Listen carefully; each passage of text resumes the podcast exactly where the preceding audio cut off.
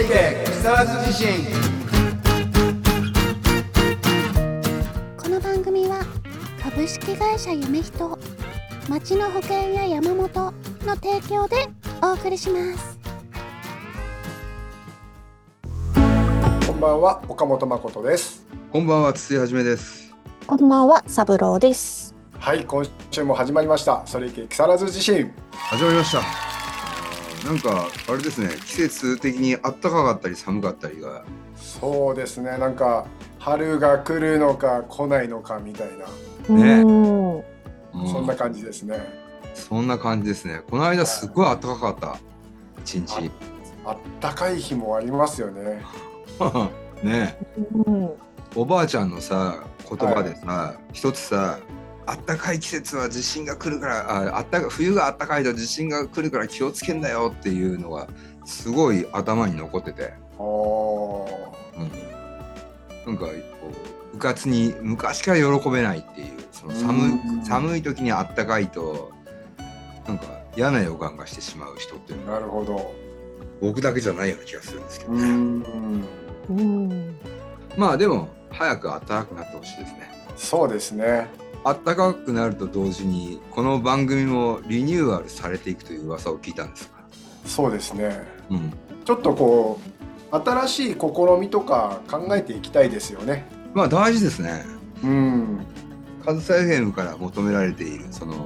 ニーズ的な我々が果たさなければならないあーなるほど。みたいなものとかを考えると、 はい。 やっぱりこの際、まあ、可能ならば番組名もから変えてしまおうじゃないかええ変えちゃうんですかみたいな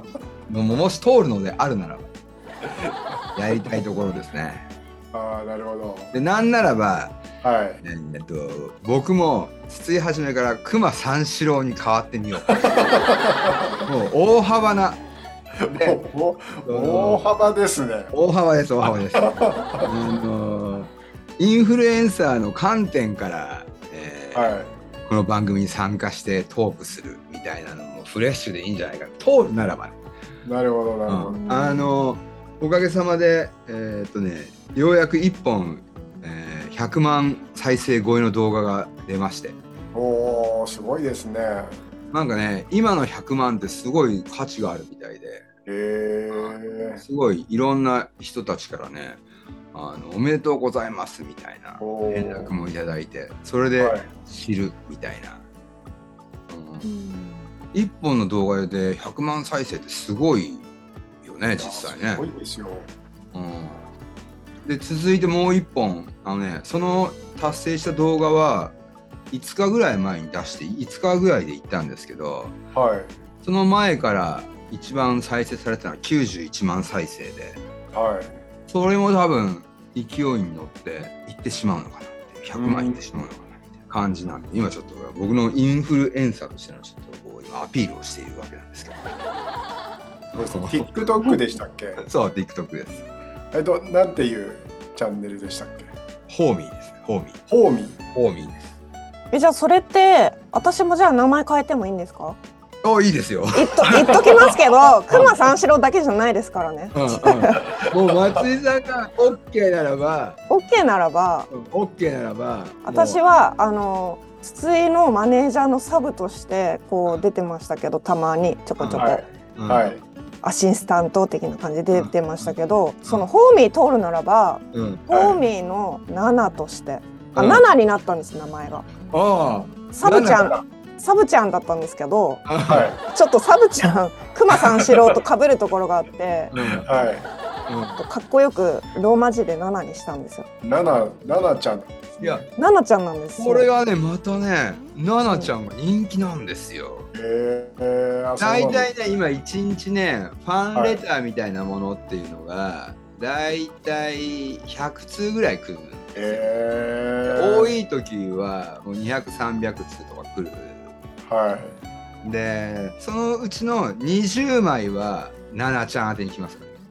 へえらすごいですすごい世界ですね。奈々ファンっていうのが結構いるんでこう奈々ちゃんも出ていいんだったらばもうこう番組もうね我々のその生配信とかもしてるんではいはうん生配信とかでこうバーって喋るんでねい。そうするとこの番組自体も人に見られる数が確実に上がるだろうっていう。なるほど。うんこれはあのこれは嬉しいですね。うんそれはねすごく大きいポイントかなと思うんですうよ。ん。うんあの僕ら側のメディアで言えるんで。で今ね今年入ってから追っかけで先々週ぐらいからインスタもちょっと真面目にやっていこうとかおでー今年入ってから YouTube もちょっと追っかけでその TikTok で作った人脈をこうフォーカスしていこうみたいな感じうでん活動も始めてるんですけどもあの、まあ、インスタはもうパパッと足早に1000人フォロワーを超えましてはい。 YouTube の方もね、えー、と総再生時間が4000時間をもうすぐいくんで収益化が始まるんですね。うん。なかなかいい成績を今キープしてるので。ああ、楽しみですね。そうなんですよ。ここがね、結構ポイントかな。でもう多分これからの時代っていうのは、今回のほら松本人志さんとかね、あと長渕剛もこれからやられるでしょう。で、あうと今んキムタクもなんか権威が 噂では来てて、なんかテレビスターがボーンと全部ドバーンとやられていくみたいな流れがある中で。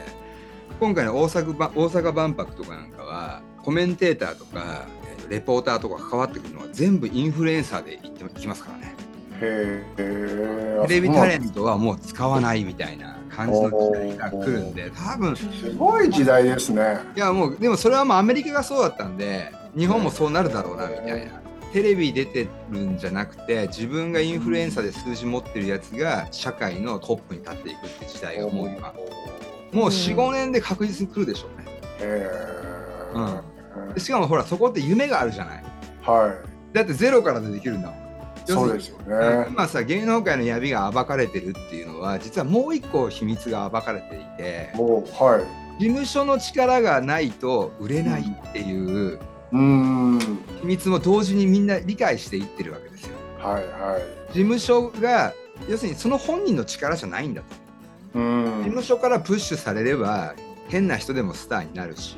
うん。っていう例えばほらや安村っているじゃないですかあの裸になるはいは彼がフランス事務所の力でそのフランスのリアルスターだっけなんかそのテレビ番組ではいバーンっはていスターになるやつ出たわけですよ。で事務所の力でいい成績出したんだけどもうフランス国内では不評であいつを出すなっていう社会運動が起きてしまうぐらい要するにすごいい。ちょっととんちんンなことになっていてと。 そう 今日本とフランスの関係がおかしくなるぐら いの事態事件になってしまっているっていうことが起きていてね。だからえ要するにでもじゃあ彼はなんであの番組に出れてあんなことをできたかって言ったらば事務所の力だったってーういう要するにみんなう分かってきてるからーんこのエンターテインメントの世界って実力じゃないんだよねみたいな若い子たちもみんな知ってるっていうかねうーんだから自分でやってった方がいいよねみたいなところでやっぱり今みんなインフルエンサーになっていってそこにはもうすごい芸持ってるやつがいっぱい流れ出てきてるっていうところはがこれからの日本のエンターテインメントを作っていくんじゃないですかねまあでもアメリカと一緒だよねっていうかい。うーんうんなので僕たちこうホーミーは、は今からチェキがいいですよ風さ FM、えうん、結構宣伝力がでかいと、ーうーんそうやっぱり1週間単位の総再生数とかはちょこちょこ100万はそのいろんな全ての1週間で上げた動画の全部でトータルですからねはさっき話したのは1本の動画だけで100万いったって話で、いはいえっともう1週間単位でいうと1週間で100万はもう軽くいきますからうーん動画の総再生数がねだからバズり始めたかなみたいなところうーん行くかなみたいな行ってほしいなみたいなうーん1年頑張りましたからねそれぐらいリニューアルしたいですねでさその熊三四郎と岡本君とみたいなナナとみたいななんか謎の集まりの木更津木更津なんとかがいいかなと思うんだよねあ木あ更津なんとかみたいな感じは何がいいんだろうなだからそのスポンサーさんが何かにもよるんだけどいうーん木更津パワーなんとかとかあなんか波乗っちゃいそうな名前ネーミングにしたいですね、あいいですねうん、波乗っちゃいたいなっていうは聞いてみたいなっていういうんうんうんやっぱりこう前回のなネーミングっていうのはほら我々がソレイキ木更津自身っていうフリーペーパーをやっていてそうですね。それのレディオ化をしようみたいな、はいなんか、はい。ところから始まる、まあ多分できたんだと思うんだよね、うんどんななんかその振そりうです返れねば、。はどんななんか表現をしてみたりとかい。うんうんうん。それがこうなんていうのかな人に届いたかどうかっていうのは、まあ、まだこれから分かることだとは思うんだけどうん。ラジオでアートするっていう観点で見るといろんなことをねしたしいろんなゲストの人たちに来てもらったりそうですね。うん。本当にいろいろやらせてもらって大感謝なんですけど今度やっぱこうちょっともう少しこうそうだな何がいいんだろうねパワーゾーンとかはどうですかパワーゾーンパワーゾーンパワーゾーン。 あれめちゃめちゃ咳き込んでますけどあのすごい今ね意表をつかれてあの意表をつかれて今咳込みましたけどあのいやあの悪くはないですようん。うんはい悪くなんはかパワー、パワーありましたね。そうですうねん必ずのなんかパワースポットみたいななんかこの番組を想像パワーゾーパワーゾン まあ、えーそうですねだパワーまあ比較じゃないんだけど木更津パワーランチとかの方が可愛いかもしれないああ、可愛いーンです。うん可愛いそうパワーランチとか木更津オールバックとか木更津オールどうどういう意味ですか。いや、わかんないんだけど、あの、それはもう感覚ですかね。感覚木更津オールバックみたいな。だかうんら木更津が、俺たちのすべてのバックは木更津であるみたいな感じ。ああ、なるほど。かっこいいですね。うん感覚的にはね。木更津、うん、そうだね。木更津オールバック。うん、とか、かっこいい感じでいきたいですね。新しい番組はね。いい波にうんっていうのがそのサーファー用語みたいなので、うんなんかあって、うんそれがパワーゾーンなんですああ、そうなんだ。え木更津パー、ワーゾーン。ゾーンを知らないといい波に乗れないっおていお。う意味らしいですよ。なるほど、なるほど。うんあれ、奈々ちゃん、だいぶゾーン推しですね。うんうん。可愛いのも確かにいいですよね。うん。木更津チョッピーとかですか。ちょ、ちょっぴーだと、なんか、ちょっと遠いな。あの波の面がざわついてきたとかっていう。これがさらに大きくなるとチョッピーってコンディションになるらしいサんーでフ。すよァー向けの番組でもないんで。いやそうなんですけど、その例えばですよ。例 えばね。波っていい波に乗るっていう。なるほど。まあ、だから、それは、まあ、またゆっくり考えるとして。だから、まはあ、い気持ちとしては、うん。はタい。イトルも変えて。えーそうですね。やっぱ番組の中で例えばじゃあ木更津オールバックだとしたらば、まあ僕たちのバックは木更津なんでねみたいなフレーズもちょこちょここうい間に入るようなトークをしていくという。いいですね。うん。で、まあ、木更津の話もちゃんとしつつ、まあ、デザイン会社の社長 TikToker たちのなんかこうざわついた会話みたいな感じの、うんもうリニューアル版ですかね、いいですね。そういうのやらやらせてもらえるとすごいまたフレッシュな形でね、うんフレッシュに行きたいですよいやね。フレッシュ行きたいんだよはフレッシュ行きたいのよバーンとフレッシュでい。はもうこの間ネットフリックスでい。はい。 「プラン75」っていう映画を見たわけですよ。はい。でこの映画っていうのが日本の新しい新法で、ね、国民は75歳を過ぎたらばうん。そういうことを自由に選べるっていう法律を日本が世界的に先駆けて初めてやりましたと。でそのプラン75を受ける人たちの物語みたいな感じでさはもう見てて、で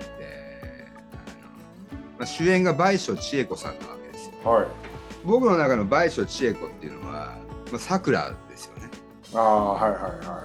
もうピチピチでさ、すごいピキーンって感じなんだけど、それがもうブワーってすごいシワシワのおばあちゃんとして出てくるっていうのも、絵が衝撃的だったんだけど、切なくてね、年取る、もう見ながらもう年取るっていうのはこんなに恐ろしいことなんだと。すごい絶望しかない映画だったね、あの映画は。い。へえ。うん、あここれはフレッシュでなければならないっていう、うんうん気がしましたね。そうねあでも家族は大事なんだなっていううんファミリーパワーみ たいな。フレッシュでいきましょうフレッシュで。フレッシュに行きたいですね。うん、もう今かなりね今オチを探せなくなったね。これさってプラン70まあでもそれくらいだからもうしゃ思い出しただけで今さ寂しさ伝わった気がする。 え今こー、いれやなんか僕もすごい興味がそのその映画っていうかうん興味がはあったんですけど今もうネットフリックスでやってんですか、やってるやってる。ああじゃあちょっと見見たいなと思って、あの覚悟をして寂しくなるはい覚悟をしてみてください。ああわかりましたはうん、なんかさ最近さいふとねふとホームアローン見ちゃったのよ。ホームアローンはいホームアはローンが、い面白いですよねなんか新作で出てて。はいでしたらさ素晴らしい映画だなと思ってねおーなんか、はい30年ぶりぐらいに見たんだけどもうただただ楽しいという うんうんうんか、うん、でもう笑えるみたいなうんやっぱ映画こうじゃなきゃなみたいなさこう常々思っていたわけですよ。うんはいはいうんでプラン70を来ちゃったんで「ホームアローンの次に格差がすごくすぎて。はうん、そういう効果もあってドーンと受けたっていうのもあるい。うんんで、これぜひこの番組をお聞きの50以上の人たちは、まあ、40代からかなはい40代からの人はもうプラン75を見て見て。安楽死ってことまあ安楽死ですね。あーうオランダの元首相の夫妻がん共に安楽死したっうんねていうえのあったじゃないですか。うんそうなんですね。ありまししたありました。た。なんか70年連れ添った末に、うんなんかお互い病気してたかなんかでうんうんどっちか片方がいなくなったらもう生きていけないお互いにっうん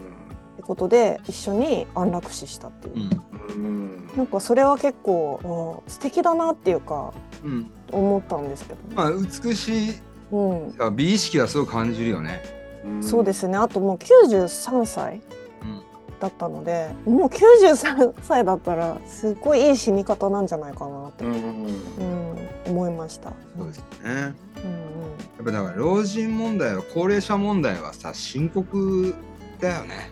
そうですね。日本がこれから迎える初の領域だからさ、うんでやっぱり介護っていうのは結構問題なんじゃない一番やうんっ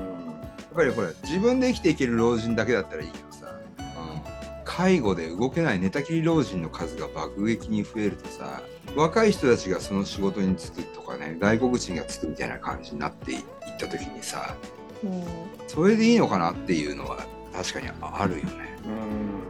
うん若い人たちはもっとその社会発展的な経済位置にいるべきなのかなっていうさ、確かにどっちにしてもあれですもんね若くないと体力仕事だから介護とか、ね、どうしたって若い人若い人ってなっちゃいますもんね。そうなんだようね、んやっぱいつまでもまずやっぱ健康でいることが大事ですねそうですね。やっぱりその今我々は健常者だけどやっぱりその障害者になっていってしまうわけですよ年取るとねうん動けないとかっていう耳は聞こえない目が見えないとかさ障害が体に生まれてくるんでその時にねそうならないように健康なまましまま死ぬって言ったら変だけどそそういうのが一番いいよねそうですね。なんか施設とかあって入りたいですかいやー入りたくないですね。入りたくないよねあんまり入りたくない感じはあるよね、うん。なんかこうすごいハッピーな施設だったらいいですけどね。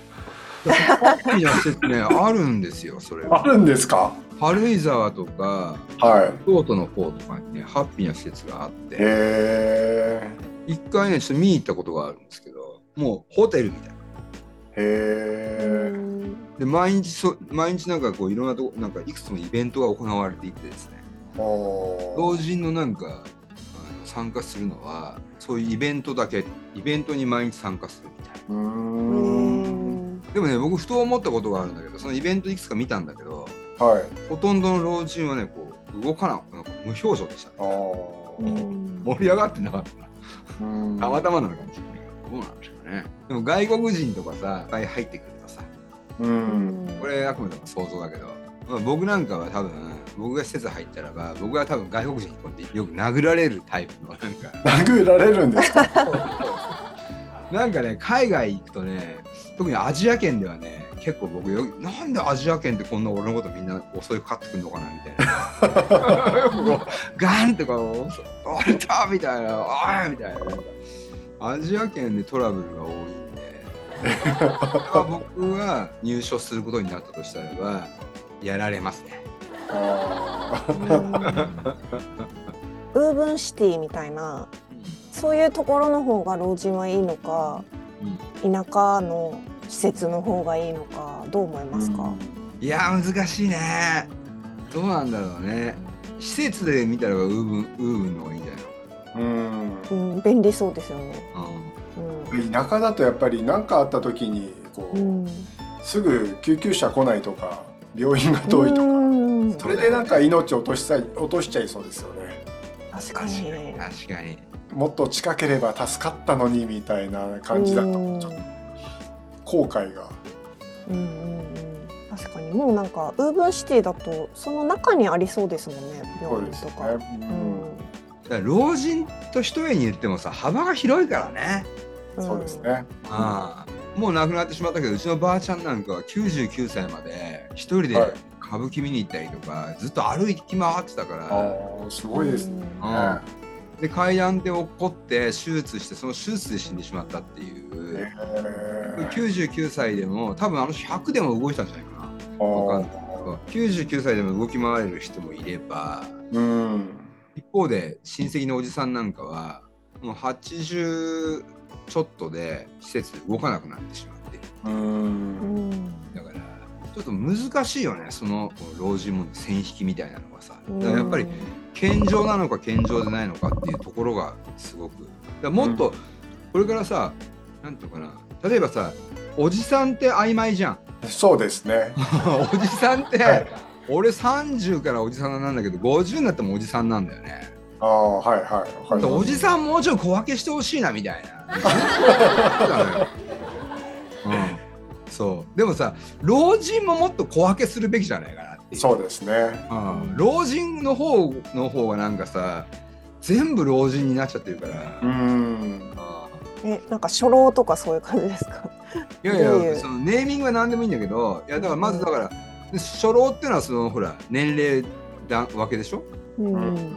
じゃなくてやっぱ年齢的な分け方よりもその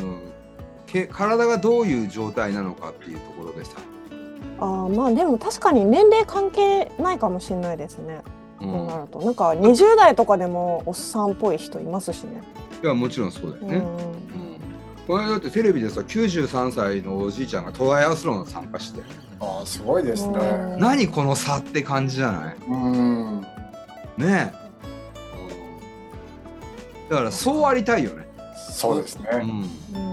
そうだからこの番組はそうあるべきの番組にしたい、ああいいですねうん、次リニューアルするならねはいやっぱりこう元気もう元気元気に行こうよみたいはな、そうそうそうそううんそれはだもう常に希望にあふれようぜ、いいいですねそう一つ一つの出来事に一喜一憂するのでなく希望にあふれて生きていきましょうみたいな感じじゃないですかいいですね僕はね結構ね多様性には結構んっていうクエスチョン派で派な人間でこれはもう多分おっさんだからだと思うんだけどこれなんでかっていうと、やっぱりね人間に大事なのは連続性ではないかなって考えている側の人間なんだよ結連続性構、うん要するにおじいちゃんの代からのものをちゃんとこう引き継いでいくとかっていう連続性うーん多様性にしてしまうと一台ごとでパッパッっていろんな考え方がもうそれが認められてしまうともう人間という生き物がねその場でねくるくるくるくるくるって回るだけでねこうヒューっていう進化がなくなると思うんだよね。あーそうだからその今のその例えばジェンダー云々とかにしてもそうだけどあれがどこでじゃあブレ多様性を認めすぎるとどこまでいくのかなっていう例えば年齢も多様性で認めていくのかとこの間も多分そういう話になったと思うんだけど、うんうんそうだから止まらないなみたいな、うん、もちろんいろんなものがあってもいいいいんじゃないかなっていうのは僕もそう思うんだけどもまあこの番組は希望にあふれていくうん、希望にあふれてそうそういくような。そういうなんか連続性を持ちたい、うん、そうですね。うん、そうなんですよ そうですね。本当なんかこれちょっと番組中に切れてますけど切れてもいいですよこれ番組中で切えなんかちょっとちょっと切れ気味ですかいや切れてないですね。そんなに切れてないんですけど、いやなんか本当にひうんいやなんかいいんじゃないですか。それ多分リニューアルで人が変わるみたいな感じですよね。多分。 今までだって結構あの、あそこが痛いここが痛いみたいな感じだったじゃないですか。どっ確ちかかに。というとかなりリニューアルするなと思ってい。やそうですよそうですよ、ねそうですよそうそうそうういや、あのん、ねすごい。いや、あそこが痛い、ここが痛いっていうのは、それは時折、それはもう出るわけですよ。うん、ね、それはいいありなんですか。いや、最終的に希望になれば言ってもいそいっうてそうこそとう、最終的に希望になればいいと思う。あうんーだからでもなんかそうなると私言えないかもそういうの自分のその体の動向とかってうん、はあ人に言わない方がいいなってなっちゃうそのあーそのコンセプトだっ たら聞きたくねえもんみたいな感じになりませんあのーすでに、えー彼女は今、7キャラになっておこういります。番組うを感じなんですね。そういう感じなんですよお聞きの皆さん、えーこれ彼女あのーま僕のマネージャー、まあ、マネージメントもしてた時代もある、うん、時代もあるっていうかまあまあ今もしていただいてるんですけどそのキャラクターから今インフルエンサーとしてのホーミーの今何なのキャラクターでねあのこのように熱いキャラなんでナナ結構面白いですよ。もうなんかすでにだんだんなんかもうリニューアルに入って いってる。そうなんですリニューアルも入っていてすごい勝手に まだ OK も出てないのにみたいそうな感じですよねすごいんですよ、ナナキャラ。人気がね、すごいの。この辺ってね、思ったことをバスバスってくるんで。ついていけますかね。まあ大丈夫だと思う。岡本さんならバッチリですよ本当ですか。はい。ということで、そろそろお時間ですね。ちょっと聞いてよマイクロフォンと木更津自身また来週バ番イバイ組ではあなたからの投稿をお待ちしております公式ホームページのメールフォームまたは Facebook ページのメッセージよりお送りください投稿内容は相談感想何でもお待ちしておりますなおこの番組はポッドキャストでも視聴できます聞き逃した方また聞きたい方ポッドキャストで会いましょう